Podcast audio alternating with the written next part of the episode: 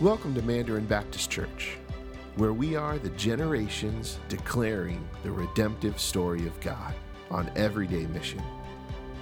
This Christmas season, we will be camping out in Isaiah chapter 9.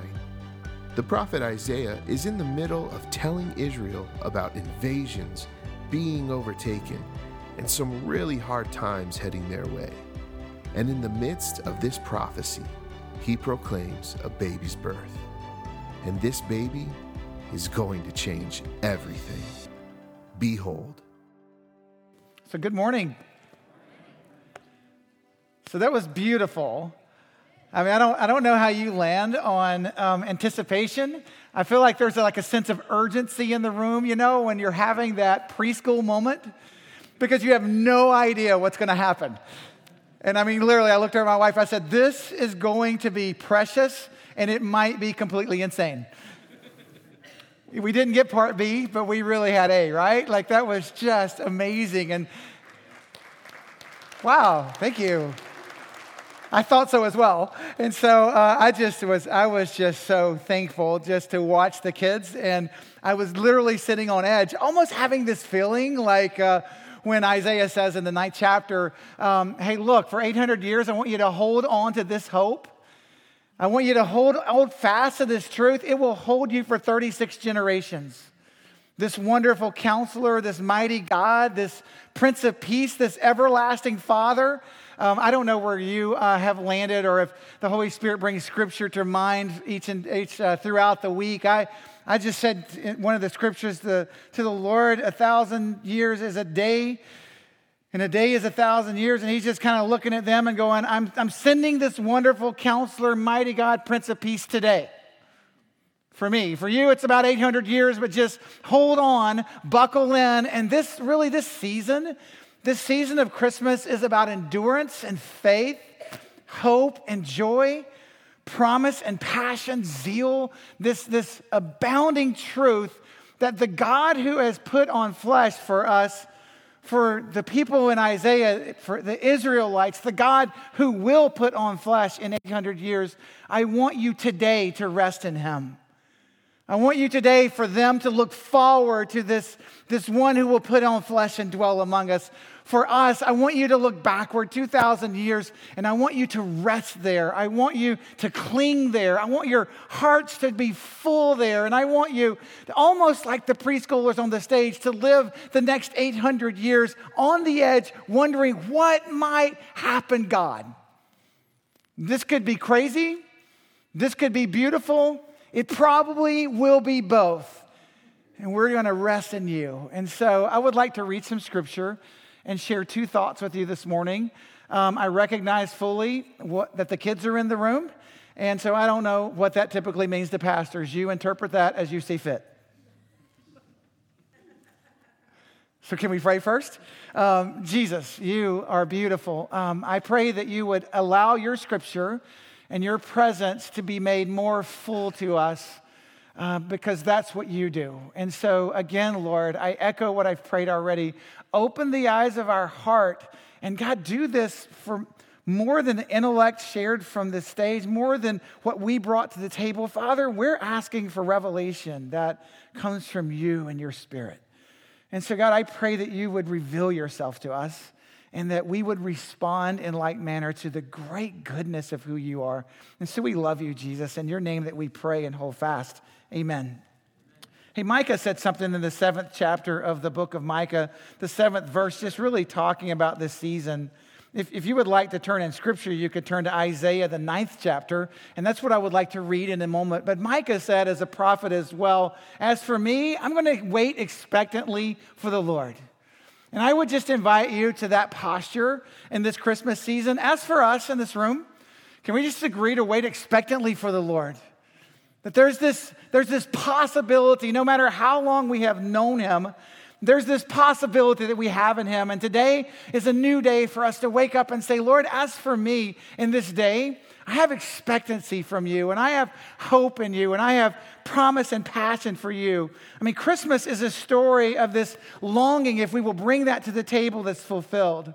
I mean, Christmas is our forever reminder to celebrate the nearness and the goodness of our God. in our seasons of waiting. And so when we, when we read, good gracious, when we read Isaiah, the ninth chapter, and he is saying to a group of people, I want you to wait for the Lord. And it's an 800 year wait. In our seasons of waiting, God is a gracious and good God, and He meets us as we struggle in our silence, as we struggle, as we seek for God to work in our convoluted lives. Christmas urges us on and literally interprets this way Look up, child. The word behold is truly this see this, look at this, look at my holiness and my presence. Look up, child. Recognize who I am and live with expectancy. Waiting is not wasting when our waiting is a, is a wait for the Lord and his plans to unfold. Behold, child, unto us a child is born, and unto us a son is given. I mean, our hearts are anchored in this over and over in the foundation of God's faithfulness. That's, that's what we pray for you this Christmas season. God is at work while we wait. I should probably say that about 50 times for my own good. Most of you in the room are more mature than I am, and so I have to remember this. God, you are working, and I think the Israelites rested in this again for 36 generations, 800 years. God's while we wait, you're working. While we wait, the heavens are rejoicing, and God is at work. And waiting is not wasting when we are waiting for His plan to unfold, because His is a good plan. His is a glorious plan. And so we will wait for him. In Isaiah, the ninth chapter, I just would like, in summary, for those of you that may not have been here the last couple of weeks. So um, Isaiah is in this moment in the eighth chapter where he's just kind of saying to the people of Israel, and you may resonate with this um, the Assyrians, uh, they're, they're going to encumber you, they're going to overwhelm you. They're going to place you in a position of exile. They are going to um, overrun you. And so while he's kind of speaking this to them, he also pauses and says um, this, this lapse of reality of prophecy to Israel and more of a movement into the reality. But there's a hope that's coming.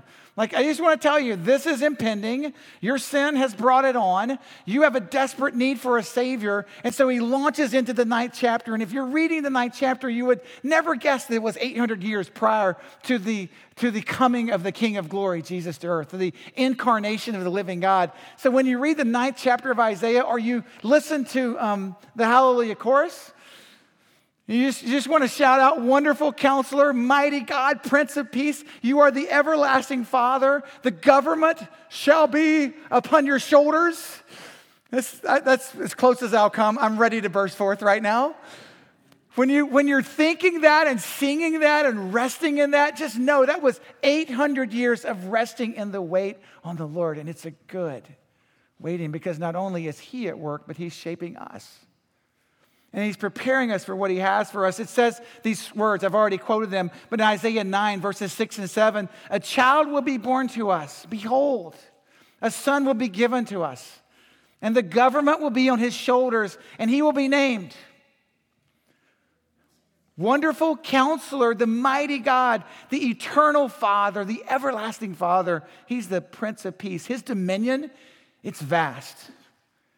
This is the dominion of the King of glory. The wonderful counselor is one who advocates for you. We covered this a bit last week. I want to return to it for a moment. Wonder is the foundation of worship. We should be inciting wonder for one another. You should be elbowing one another and going, the kids were singing this. The choir was leading us. The, the cattle were doing whatever they do in a sense of wonder. It was a rejoicing moment before the King of Glory. Wonder is the foundation of our worship. The word wonderful in this passage isn't like, you guys look wonderful today. This wonder is incomprehensible. It's an Ephesians 3 moment. It's inexpressible. It's almighty. It's beyond our imagination. And God is a wonderful advocate, a counselor for us bringing his wisdom. When, when John calls Jesus our advocate in Romans 8, he means that our Savior stands before the Father and he is pleading our case. He is our counselor. And the Lord Christ is pleading for us right now in this room. Oh, that they would be incited with wonder. Glory to God. In the highest. His grounding of his wonder is the work he has done to establish God's verdict on our behalf. You have a wonderful counselor, a beautiful advocate. If I could just, this is on the screen. For those of us who are in Christ, He's no longer the judge who condemns us. He is the father who accepts us into his family, who adopts us as children of his own. He is a wonderful counselor. Names in Scripture are powerful and they are beautiful, and I don't know that we can fully comprehend them. I caught kind of a picture and reminder throughout this week, and I just started jotting notes to myself, and I've had more experiences of this today. Names, when we begin to speak about names, names are defining attributes of who we are and who God is. For instance, when Isaiah is speaking these names, he's speaking them from the roots of depth of who God is. I want you to know the attributes of this God. But it wasn't limited to God Himself, it's also about who we are and our names and what God is doing to be able to define us.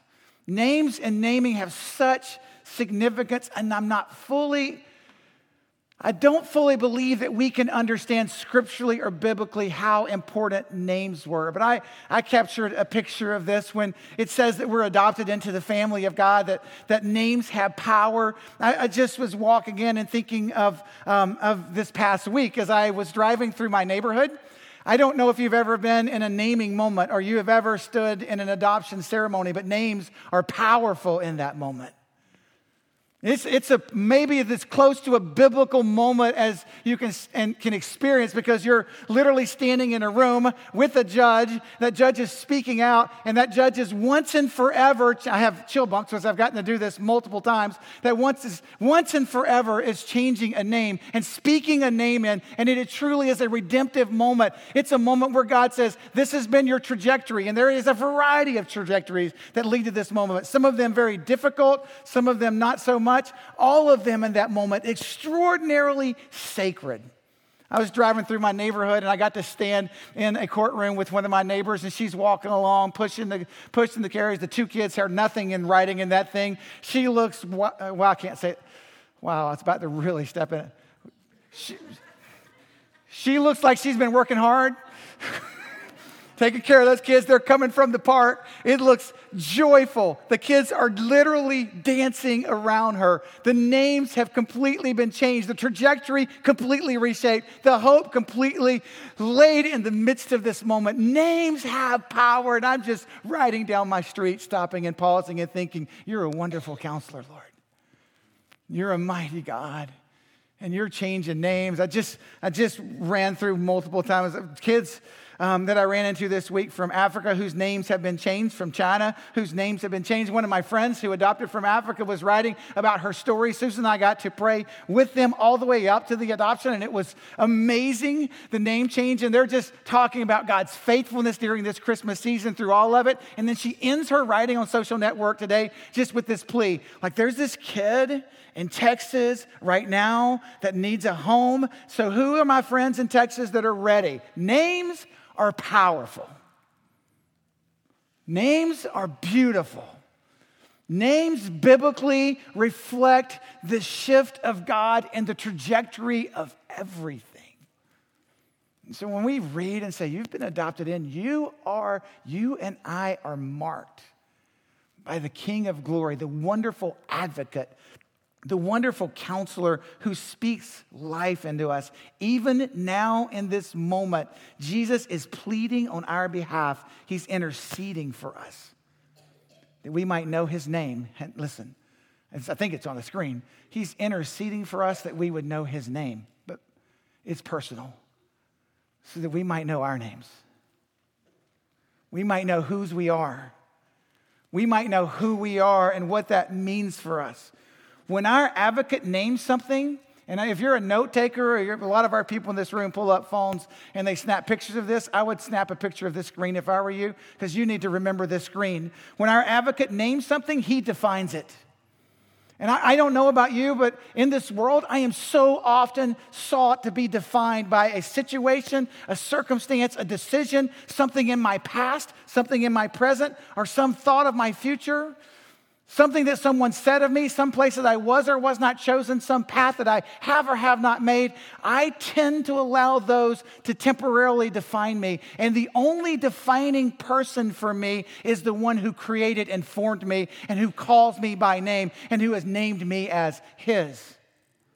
I just invite you into a wonderful counselor moment that is very personal for you, not the um, hallelujah chorus where you're singing it, but this person named Jesus names and defines you.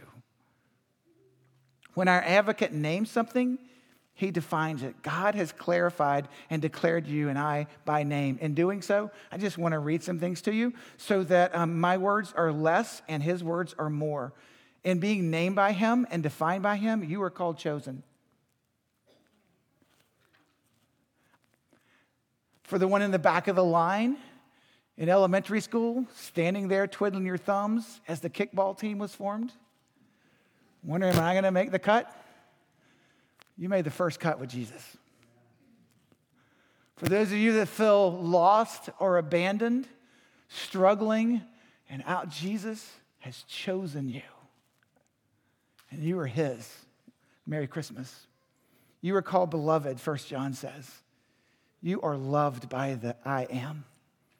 You are called a child of God. You and I, we're called redeemed. That word is prolific. And I have no doubt in this room that a lot of us bring a lot of mess into this room. And the scriptural beauty of redemption isn't just that God allows us to be better going forward. Forward, it means that He has purchased and bought back our past and has purposed our future through it. That's a good and gracious Father. Merry Christmas. Unto us a child is born. Because he's redeemed us, you are forgiven, Ephesians 1 says. Rest in that. You're a new creation, 2 Corinthians 5 says. You have been named. You are called sanctified. And if I go off on this word, we'll be here for two hours. You are being sanctified and grown in the image and the likeness of Jesus in this moment and day in and day out. If you will cling to and abide and rest in Him, you are alive. You are a friend of God. You are called free in Jesus. To those who have been set free, you are free indeed. Whoa! Praise you, Lord. You are accepted in Christ. You are called righteous through Jesus. You are called blessed. Ephesians 1 says, You are called near to God, to those who were once far. For those of us who are in Jesus are now near to the Lord. Glory to God in the highest. Praise you, Jesus. You are called a citizen of heaven. So as you and I make our way through here and make our way wandering and meandering through this earth, we don't do that longer. We are citizens of heaven, and therefore, earth in all its convolution begins to make sense because we are gearing toward eternity as a citizen of the King of glory. So we're not running around sweating, which I'll get to in just a moment, our mighty God and what his government, not what we are, what his government looks like. We're not sitting around in angst over our governmental rule because we are citizens of heaven. And I promise if we would get that, there would be a lot more peace on earth. If just Jesus followers would get that, it would be beautiful. I'll tackle that in a minute and then pray. Your call complete. For those of you in this room that feel extraordinarily incomplete, I of which am the first, you and I are finished and completed in Jesus. He is our more than enough. These are just some of your names, and these are just some of who you are in Christ, your hope of glory. You are defined by who you carry within you, and you carry within you a wonderful counselor. You carry this in jars of clay the immeasurable riches of God in Christ. And you serve and walk with a mighty God. I, I just want to plant seeds about the mighty God and then pray our way back into this day. When I, when I hear and sing that the government will be on his shoulders, and I experience what we're experiencing in our current context, and I begin to think that what we're experiencing is new, I just simply read back into the New, the New Testament of the early church and recognize that the church received this reality that we are a people who serve a mighty God. And when I hear mighty God, here's what I immediately want. I long to look at the Lord and say, Would you make things better? Would you make things more clear? Would you allow your peace to reign? Would you allow me to ultimately not experience any difficulty as I walk this earth? Would you give me heaven now? That's really what I'm seeking. And ultimately, in giving me heaven now, could you give me power on this earth? When we began to call God mighty God, His is an upside down kingdom. So, can I just read some scripture to you again? Because my wisdom is extraordinarily limited, but the scripture is His mouth, His words. His, his government, it's a beautiful government. It looks nothing like ours. The might of His government is in serving. The might is in the first being last. The might is in putting flesh as a baby. That is his government. This government, it's an eternal government. His government, his government will lay down its life for others. His government will love enemies. The might of his government will be praying for those who persecute you. That's his government. His government, it lays down its life. His government, it serves the poor. His government is compassionate to the weak. His government, our mighty God, the first words of Jesus, we're quoting the words of Isaiah. His government is to set the prisoner free, to heal the brokenhearted, to give sight to the blind. That's his government. And his government, according to Isaiah 9, is to proclaim the year of the Lord's favor. And one of the most beautiful things that we could do as we think about a mighty God in our current context is maybe meeting with one another on the other sides of our, of our government and just doing this. How about we just wash each other's feet? How about we just rest in the power and the government of Jesus? How about we live as citizens of heaven? How about we walk through this earth resting in the holiness of God? And the only thing that we want to perpetuate is the government of the King of glory. You got super quiet in here right now, but I, yeah, I won't, I won't do funny. And so, um, I had the beauty of seeing government. Um, hello to Kim and goodbye to Kim. We're going to hit pause for just a minute, Ron Cart. So, his government is a beautiful government. I have like 20 other thoughts, and I'll just share this one. The might of this beautiful government that he has is just in serving, in washing feet, in sharing communion,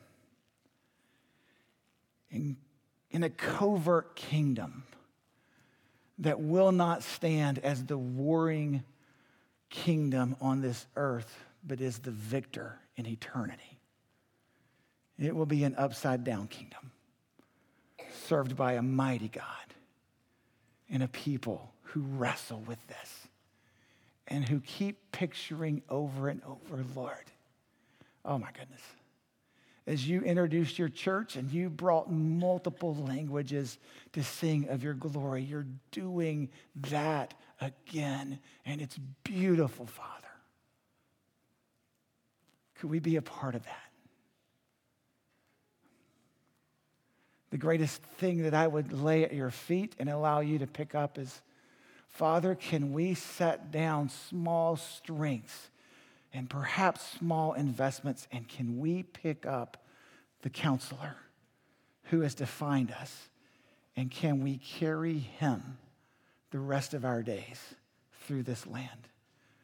Jesus, please allow us to lay down the small gods and small sources of power that we so seek on this earth and allow us to seek first the kingdom of God and his righteousness, and all of the rest will be added unto you. Alleluia. Alleluia. I close with this scripture. In the middle of your wait, in the middle of your sorrow, in the middle of your joy, in the middle of shaping you, Israel, as a people after my heart. In the middle of your Assyrian takeover, I'm faithful. In the middle of the 800 years, I'm here. In the middle of your sorrow, in the middle of what's unclear, in the middle of shadows, in the middle, I'm walking with you. My rod and staff, they comfort you. For the church today, a child was born to us. He was born unto us.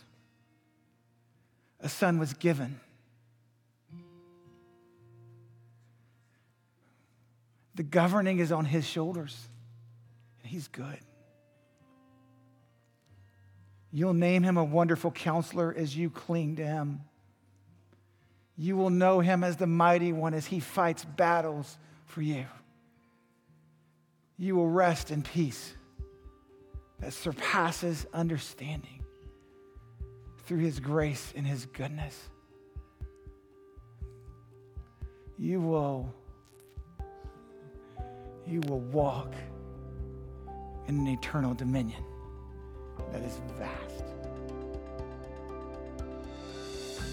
Thanks again for joining us this Christmas season.